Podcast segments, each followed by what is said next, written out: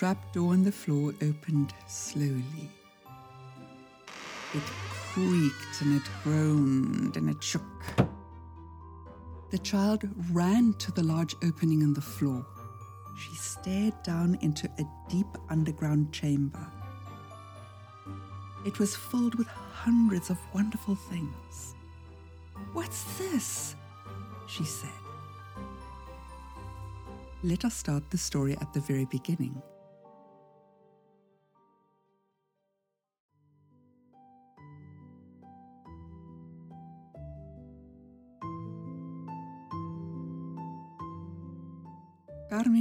Invisible, and in her case, invisibility, ah, oh, such a good thing. She was born on a Monday morning as child number five of nine children of the famous Lombardi family in Italy. The Lombardi family was genetically superior. All the lucky children born into this bloodline very soon showed traits and talents of Michelangelo, Leonardo da Vinci, Donatello, Galileo, Botticelli, Vivaldi, Dante, Mussolini, Raphael, Verdi, Marco Polo, Puccini, and so on. Since the 1500s, every generation brought at least one genius. The Lombardis were world renowned artists like Da Vinci and Botticelli, and army generals better than Mussolini, musicians such as Vivaldi, and poets equal to Dante. Every 100 years, a Michelangelo appeared almost as good as him. Carmen's grandfather became the Michelangelo prodigy at the age of two. Little Alessandro could form clay into any object or animal. The elated Lombardis, they knew that he, Alessandro, would be the one. So they hid their little boy from influences of the modern world so that nobody had any chance of tainting the exceptional abilities of the artist. His parents had only one child because one so gifted took all of their time, and he gave them the greatest of joy. Then disaster, the biggest tragedy ever in the Lombardi dynasty, a horrific car accident.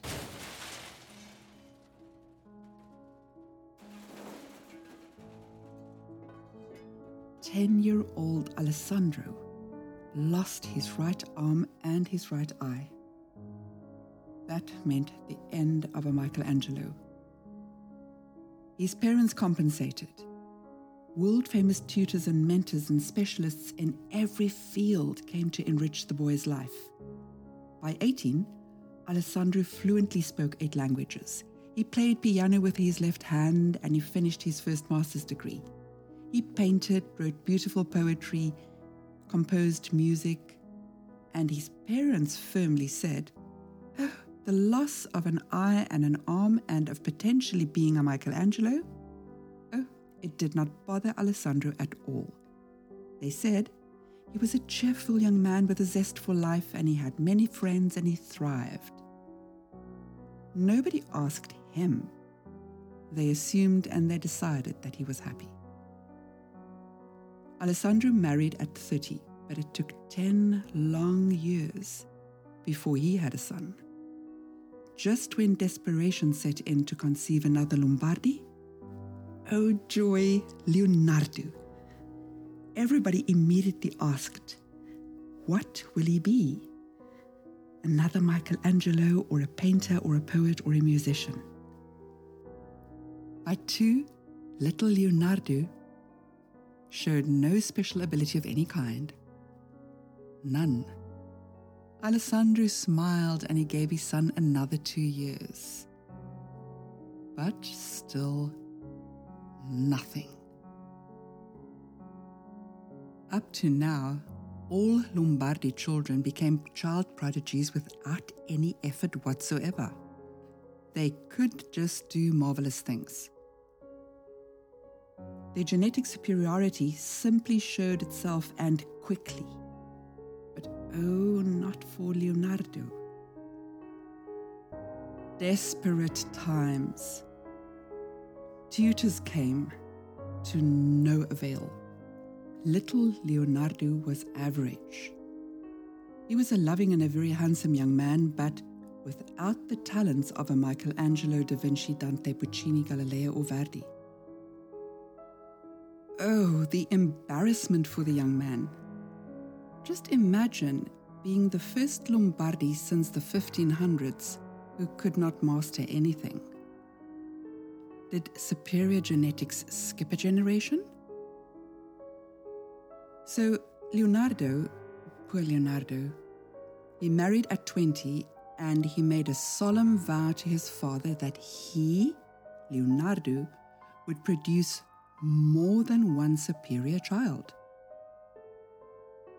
Alessandro adored his talentless son and he said, Maybe it's just the end of an era. You don't have to. No, Leonardo said. My children will be true Lombardis. They will, and I and they will make you proud.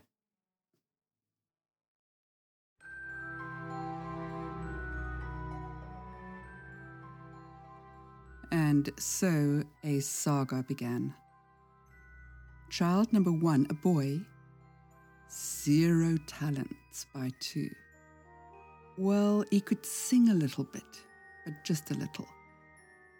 Child number two, born two years later, a girl, still nothing. She was probably the most beautiful Lombardi ever born, but that did not count. Leonardo and his wife frantically kept on having a child every 18 months after that. Carmen, child number five, was born on a busy Monday morning, and her parents, they disqualified her at birth. All Lombardis had the exact same distinct features. They had dark curly hair and dark eyes and olive colored skin and that tiny cute Lombardi nose not Carmen. All Lombardi babies yelled and kicked and screamed and fussed after birth. All of them were born screaming. For generations. Not Carmen. She did not cry at all. She simply stared at her mother and the doctor, and she was so quiet that a specialist had to come and make sure that she did not have brain damage. Carmen did not act like a true Lombardi, and she definitely did not look like one. She was light skinned with blonde hair and just different. Genetically, definitely not the one, it was overly obvious. So she became invisible moments after her birth, and child number six was born 10 months later. After nine children, grandfather Alessandro begged his son Leonardo and his wife to stop trying. Enough, he said, enough. This has become a job, and it brings great unhappiness to all of the nine children who all feel inferior. Enough. Let's enjoy nine healthy and lively children. Let's stop this frantic quest for a better child. Look at the children. They are simply fantastic. And they all have a superior intelligence and so many skills. Now let them be happy. The Lombardi era of superhumans has ended.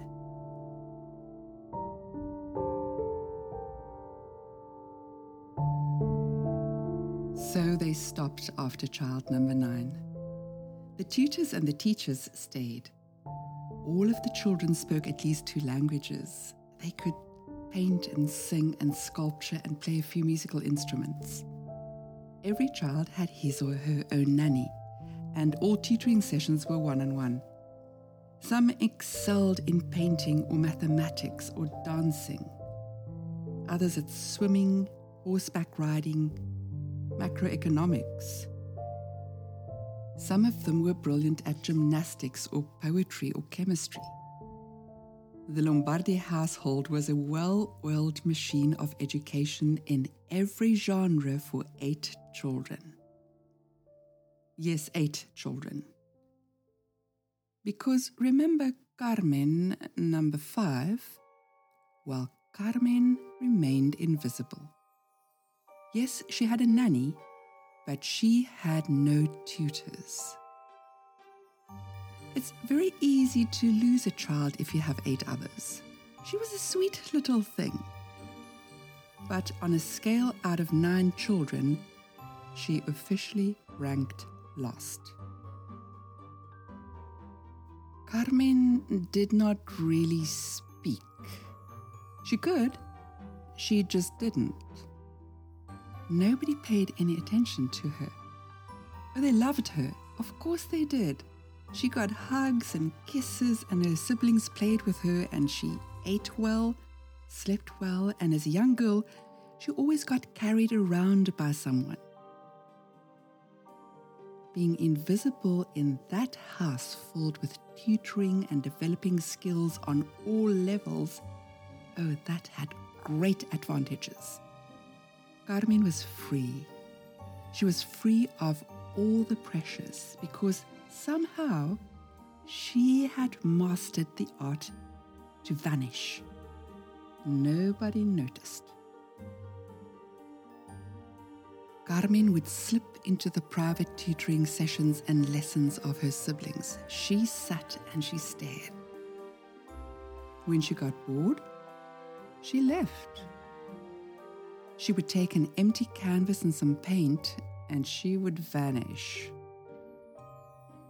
She would gather good sculpturing clay and, yes, vanish. She took a piece of marble and a chisel, and yes, she vanished. She vanished for days. She took sheet music and the Russian dictionary and just disappeared. She constantly stared, completely mesmerized by everything by her eldest brother's math lessons, by history lessons about Mussolini, lessons about Rossini. She stared and listened at endless Dante poetry. And then she walked away with three books on Leonardo da Vinci. Nobody knew that Carmen attended every language lesson given. So, why did nobody ever care about what Carmen did? Nobody cared because Carmen never produced anything. Not a single painting or a poem or a piece of music, nothing. So she stayed invisible.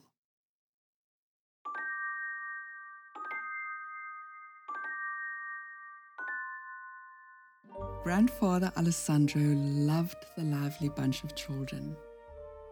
He often sat watching a child playing piano or painting or doing a science experiment or mastering a double back somersault. He read their poetry and he sat and watched as they did an impossible math equation which covered an entire wall. Now, this beautifully organized chaos, which you only ever find in overly large families, it needed a massive period of daily silence. At nine o'clock sharp, stillness began in the Lombardi household. Enough of the chaotic movement of talented children and tutors and overly involved Leonardo and his wife. At nine o'clock, there rang a bell.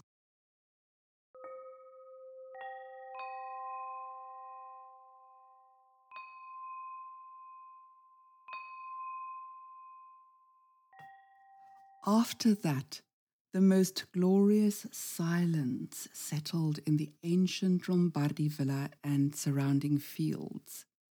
Silence, rest, quiet. Grandfather Alessandro almost ran to the white music room at 9 p.m. This magnificent space, with a large ceiling dome, was 200 years old. It was built specifically for music and it was soundproof. Inside was a grand piano, one of the most expensive ones on earth. The floor tiles were white, the walls were white, and in one corner, a single Stradivarius violin stood on a small stage. there is a secret door under this violin, and this leads to a large underground chamber. At this moment, only one person knows about the trapdoor in the floor Alessandro Lombardi. Late at night, Alessandro, as a child, opened the door, which creaked and groaned and shook, and he climbed down the spiral staircase. At the age of 10, he stopped. The car crash ended his visits to the secret chamber under the White Music Room. Now, late at night, after the bell rings for silence in the Lombardi household, Alessandro comes to the music room for a different reason.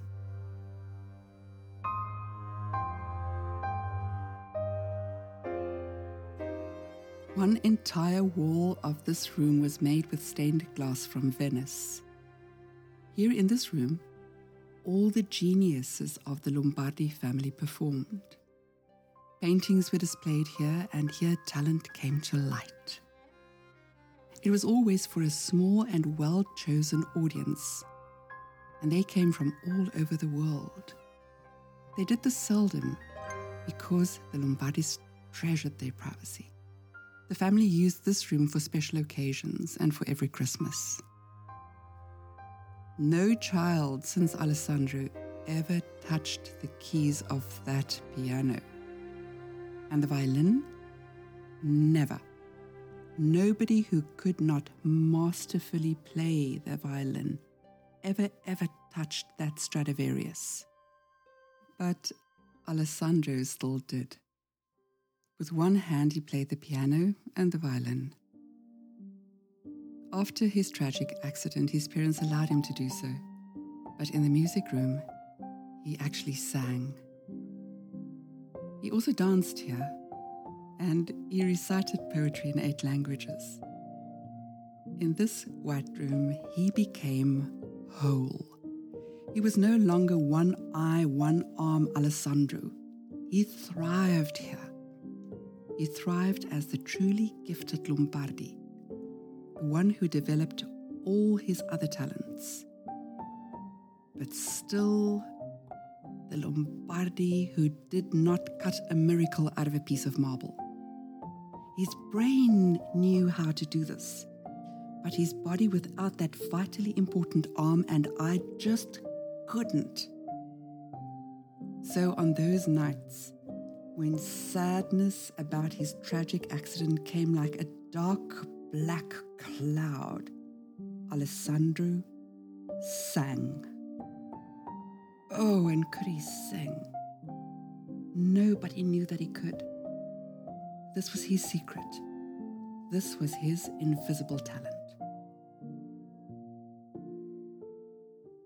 One night, during a harsh winter storm, Alessandro felt that dark sadness cloud crawling into his soul. It was after 11. He went to the music room and he lit two massive antique oil lamps. He started a soundtrack. He heard the music grow bigger in the dome above him. And then he sang. He sang viciously from that silent storm inside of him. Alessandro Lombardi knew that he could have been a Michelangelo. He sang again and again and again and again until peace settled in his inner being. He sang softer and gentler, almost to a whisper. And then the Stradivarius played. Alessandro did not want to look. Only one person had played like this, his grandfather. Fear gripped his heart. Was he dying? Did the ghost of his grandfather arrive to take him out of the land of the living? No, he did not believe in ghosts. So then, was he going insane? His brain was leaving? So soon? No, at 71, that was too soon. Alessandro stopped singing. The Stradivarius stopped. He sang, the violin played. He turned, blinked. On the tiny stage, somebody held the violin. A child. Yes, a girl. Stunned, Alessandro did what genetically superior people do. He turned away again and he sang ever so softly. The violin played majestically. He listened. Oh, joy! Somebody could play. Play at that level of greatness that this instrument deserved. He stopped and he walked to the child. She lowered the violin. Her lip trembled. Her eyes widened. Alessandro loved all his grandchildren, and this child looked familiar, but to his greatest shame, he had to ask, What's your name? Carmen, she whispered, eyes wide. How old are you? Nine and a half. Right then, Alessandro saw himself in this child. He knew that this little girl was capable of many a thing. So he immediately asked, What else can you do? And he asked this in German, not Italian. For a moment, she did nothing, and then she pointed to the piano. Play with me, Alessandro said in French. I have only one hand. Would you like to play a duet? Carmen jumped up and she nodded, and then she said in French, Yes, you can pick the piece. Alessandro knew that she would play any piece his grandfather could. So he picked a bright, lively piece that a child would like. The little girl played the right hand part. Alessandro and Carmen played their very first duet. Alessandro laughed joy. Carmen stopped. Carmen ran away. She fled and she vanished. Too much, too soon, Alessandro realized. But the next night, he waited for her. It was very easy to know that she would return. He merely thought of a younger version of himself. So he put an empty canvas in the room and a palette with paint. What do you paint? he said when she came. And he said this in English. She shook her head, stood, waited, and she looked up into the dome ceiling. Alessandro looked at the ceiling and he imagined the fresco that he wanted to paint up there. Alessandro gently said, Do you maybe want to paint an easy Monet? Carmen smiled and nodded, and she partially and beautifully painted water lilies of Claude Monet. She suddenly stopped and she put the paintbrush down.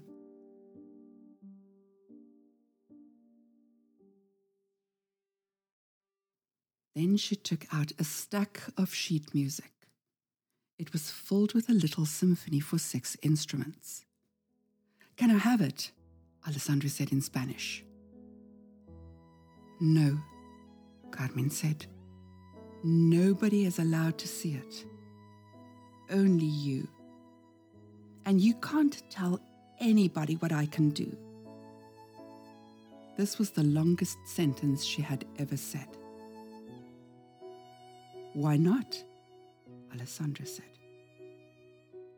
I'm invisible, she said, and she spoke in fluent Spanish with an accent from Barcelona. I'm invisible and I want to stay that way. Alessandro smiled and he nodded. He liked the child. And then she said, But we can play the first page. You can play the piano and I'll play the violin. Alessandro rushed to the piano with pages one and two of Carmen's composition.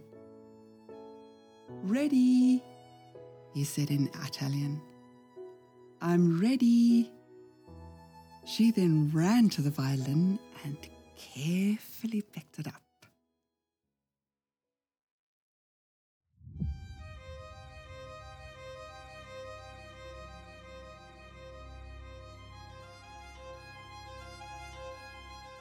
Alessandro and Carmen played her little composition. At first, she stood on the stage, and then she walked towards him while she played. She walked and played until she stood right next to him. Their eyes met. Carmen's eyes sparkled. They both smiled. Alessandro's heart rushed.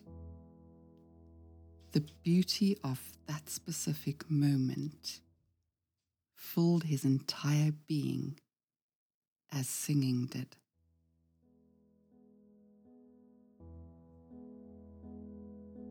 On night three, Alessandro said, Do you dance? He said this in Russian. She nodded. Okay, tonight is a night for Russian ballet then. Carmen smiled. I have the music in my head. She said this with the confidence of a nine and a half year old. I have the music in my head. She answered him in a Russian accent from Moscow. Alessandro marveled at her language abilities.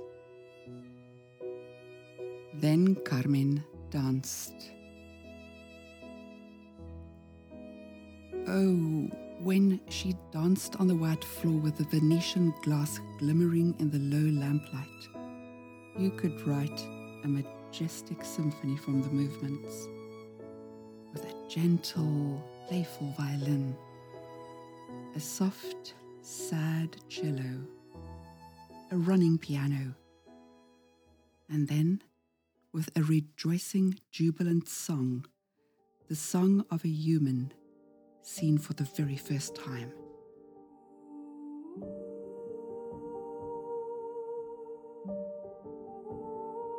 Oh, how she danced. Alessandro had never seen anything like this before. Carmen danced. Alessandro watched.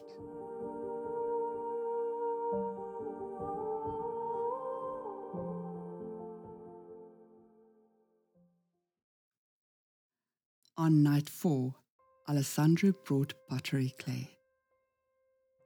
He hid this from Carmen.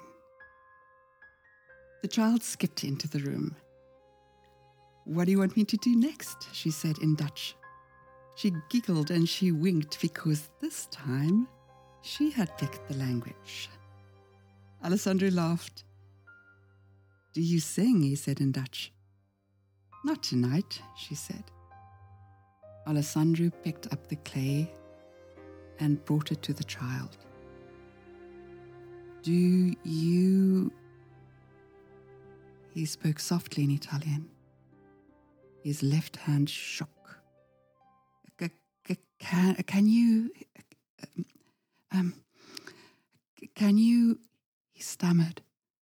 Carmen shook her head violently.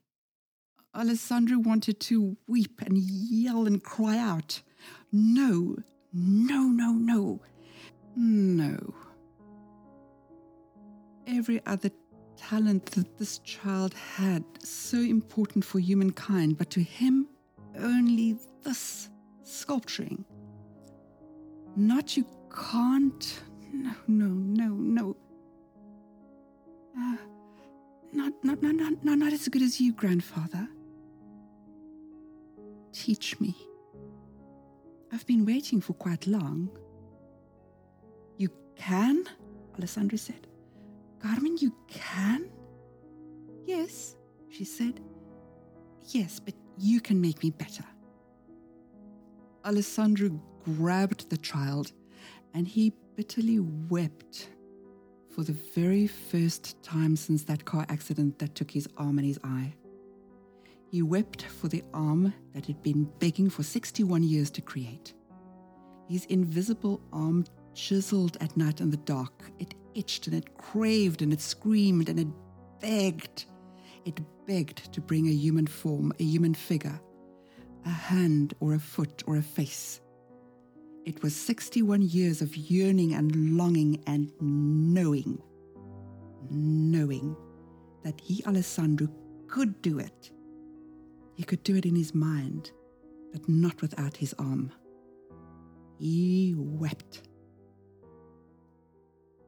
The little girl put her arms around his neck.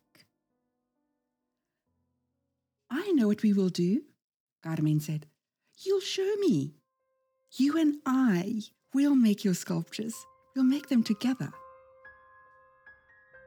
That night, they sat on the floor of the music room facing one another. A winter storm shook the windows. Alessandro put the clay between them. Carmen took a tiny piece of the clay and she made a face profile of Alessandro. She hesitated, pulled back, froze, stopped, struggled, and finally she made only half of his face. The other half was hidden in the clay. Why didn't you finish it? he said. Uh, uh, uh, I don't know you yet. Well, ask me anything, get to know me, Alessandro said. Carmen viciously shook her head. No, no, not with not with words.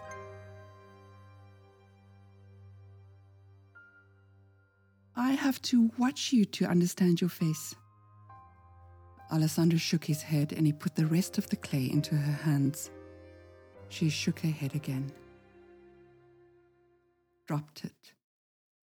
I can't do it. I'm not good yet.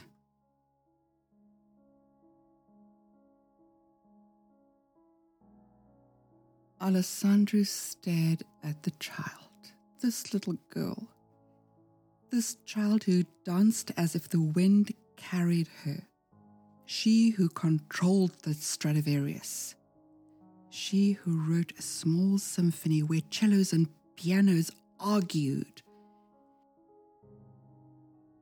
she who spoke foreign languages with, without missing a single verb conjugation in the correct tense. The child who fell into a piano piece of great complexity with little fingers as light as butterflies she, Carmen, she struggled with clay. Clay, as if this was heavy and difficult and complex. And the reason, him, Alessandro. She thought him the master and herself as the inferior underling.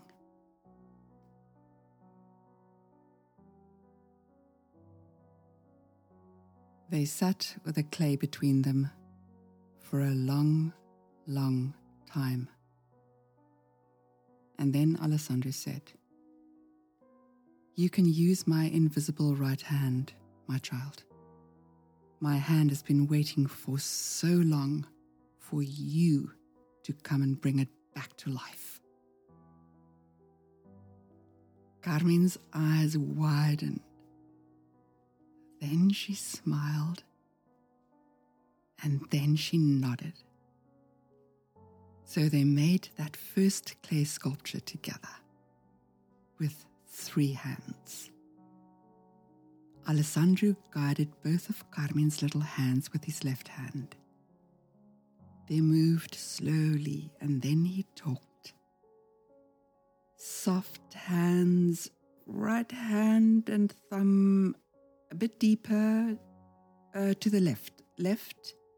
Push, push more. Stop.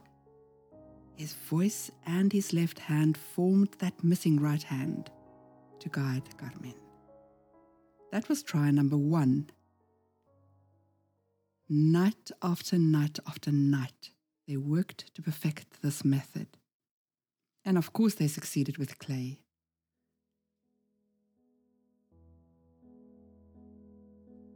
When Carmen turned 12, Alessandro decided that she could start working with marble. Happy birthday, Carmen, Alessandro said on her 12th birthday after midnight. I want to show you something. Come, child. They walked to the tiny stage, and there Alessandro moved the violin. He walked to the stained glass window and he pressed a blue glass button. It was shaped like a butterfly. The trap door in the floor opened with a squeak and a groan and it shook slowly. Carmen ran to the open hole and she stared down. What's this? she said. Alessandro pressed another glass button on the window. A light went on in the secret chamber. Climb down the staircase, he said. There's a large room down there. Come with me, Carmen said. Come. No, Alessandro said and he shook his head. I haven't been down there for a very long time. Why not? How long? Since the car accident 61 years ago. They stood at the edge of the hole in the floor and they waited. I can't, Alessandro said. I can't. Pain shot into his missing arm and his invisible fingers burned his dead eye filled with hot metal splinters. No, he said, no. Carmen took his left hand. I'll help you go down again. We'll do it together. She pulled him gently. Come. Alessandro still shook his head. I'm not going if you don't come with me, Carmen said, and she tilted her head. She blackmailed him. They climbed down together while Carmen softly sang to him for the first time ever. Step by step by step by step, they moved down and down and down. The secret chamber held priceless Lombardi treasures paintings, music compositions, sculptures, handcrafted jewelry, books, translations, solved equations, stained glass. Alessandro said, The room is fireproof and climate controlled. Nobody else knows about this room. Hmm, Carmen said. Not even my father? Her words hurt Alessandro. No, he said. No, he doesn't know. And you, Carmen, must one day tell the next true Lombardi after you about the secret chamber. You must tell. But, but how will I know who to tell? My child, you will know. Alessandro went to a glass display case. Open it and take out the marble. Carmen took a heavy piece of marble. It had been chiseled, but only a little. Alessandro said. I started to work on this six months before the accident. My father told me that he kept it down here as a memory. I've, I've never seen it again. Well, Carmen said, now we'll finish it. And she said this firmly. What were you making? Uh, what were you making? She said again. A hand. A, a hand, he said, and he sobbed.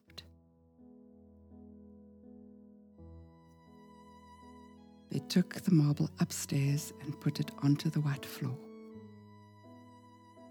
With a marble between them, Alessandro closed his eye and he held Carmen's right hand tightly with his left hand.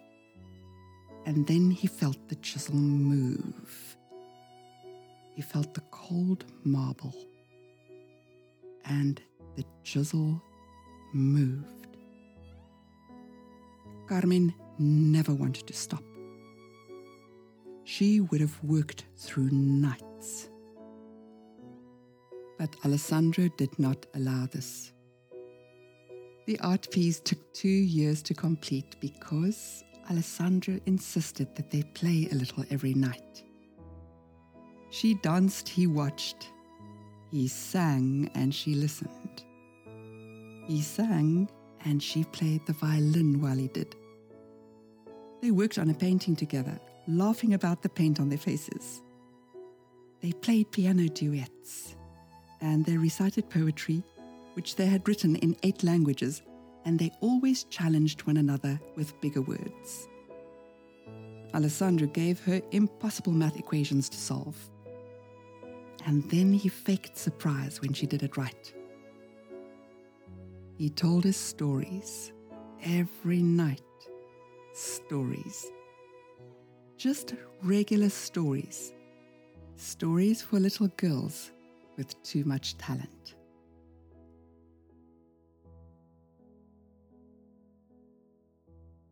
They finished the artwork two years later.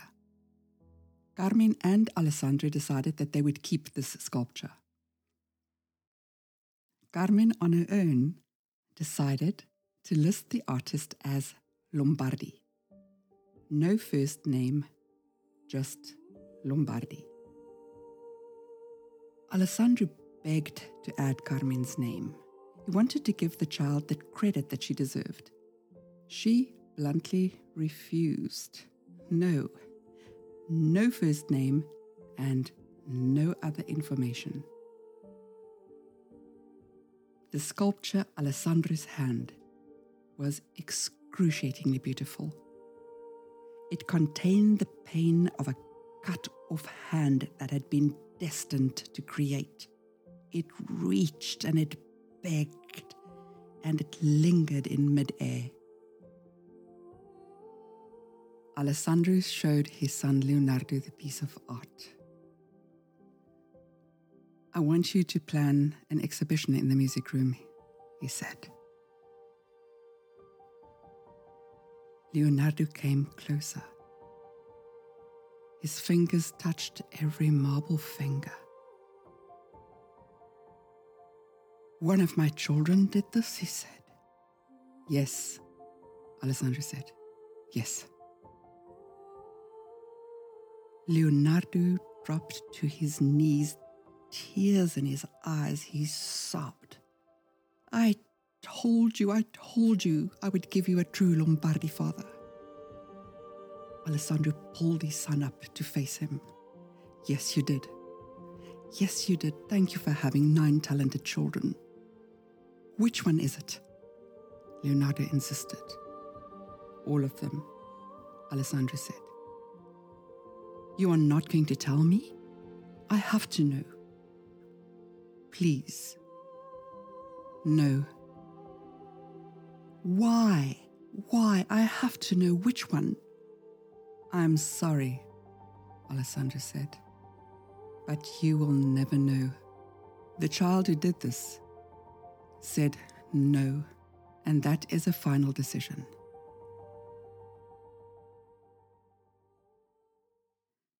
carefully chosen artists and friends from all over the world attended the gala event. Carmen did not move. Her father, Leonardo, walked towards the art piece and unveiled it. Ladies and gentlemen, I am presenting to you Alessandro's hand, her father said. Leonardo smiled, and then he joined his wife, his nine children, and Alessandro on the tiny stage for a loud applause and for recognition. He was so proud. After the applause, voices from the audience. Which Lombardi did it? Everybody asked. Museums, TV stations, newspapers, art dealers, the public. Who made it? I did, said Alessandro at the press conference. I did, said Leonardo. Of course it was I. I did, said children number one, two, three, four, five, six, seven, eight, nine. You all worked together? The reporters asked. Yes, the 11 Lombardis said, Yes, we did. Yes, they simply all took the credit. As simple as that.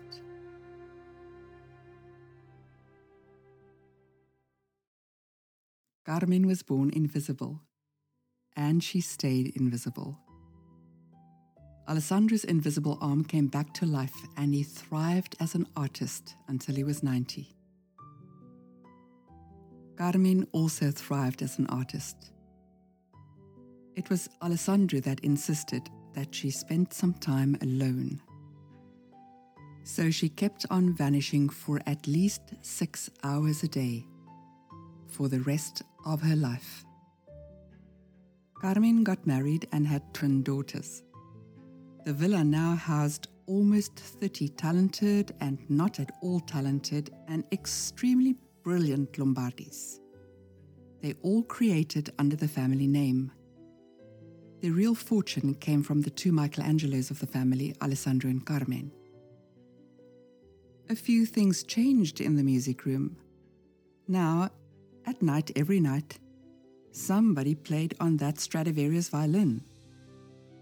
And somebody else played on that overly and world's best piano. Nobody cared if they played well, they just played.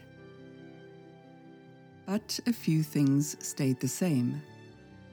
This beautifully organized chaos, only ever found in overly large gifted families, needed and still needed that massive period of silence. At nine o'clock, the bell rang. The white music room was locked. Silence folded over the Lombardi villa and its extraordinary family.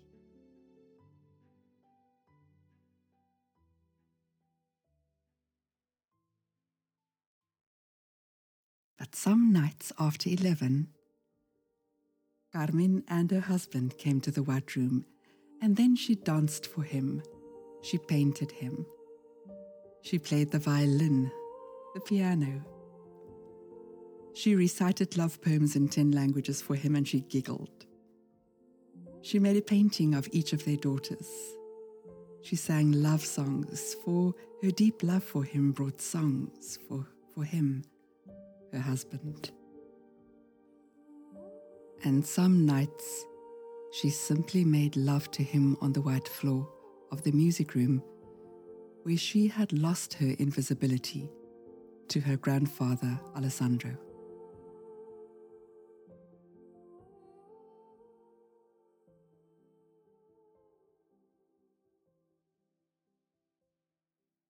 Michelangelo was born on a Monday morning. It was the year 1475. He was child number two of five children. He completed his famous sculpture of David at the age of 29.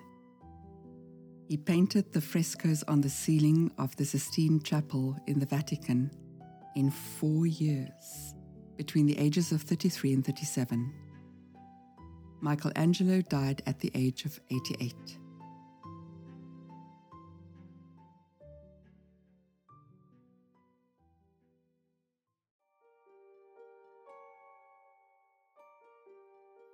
Carmen's twin daughters became child prodigies at the age of two. Of course, they did.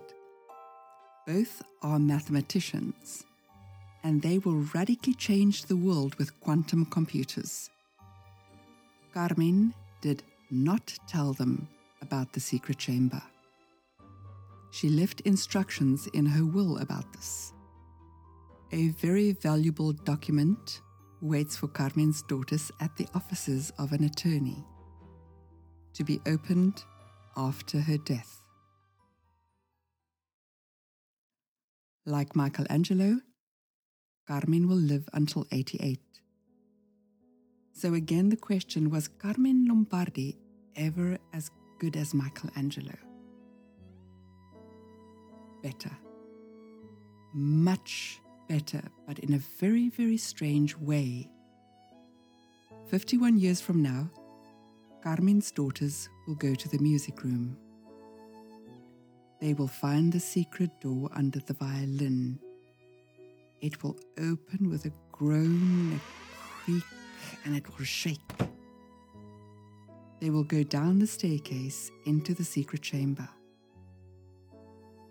They will find thousands and thousands of art pieces, all clearly signed Carmen Lombardi. They will find the talent of Michelangelo, Leonardo da Vinci, Donatello, Galileo, Botticelli, Vivaldi, Dante, Mussolini, Raphael, Verdi, and Marco Polo. In the year 2073, Carmen Lombardi will be known as the greatest artist all times. Carmen was born invisible, and she will stay invisible as an artist until the day her daughters finally open the trap door in the floor.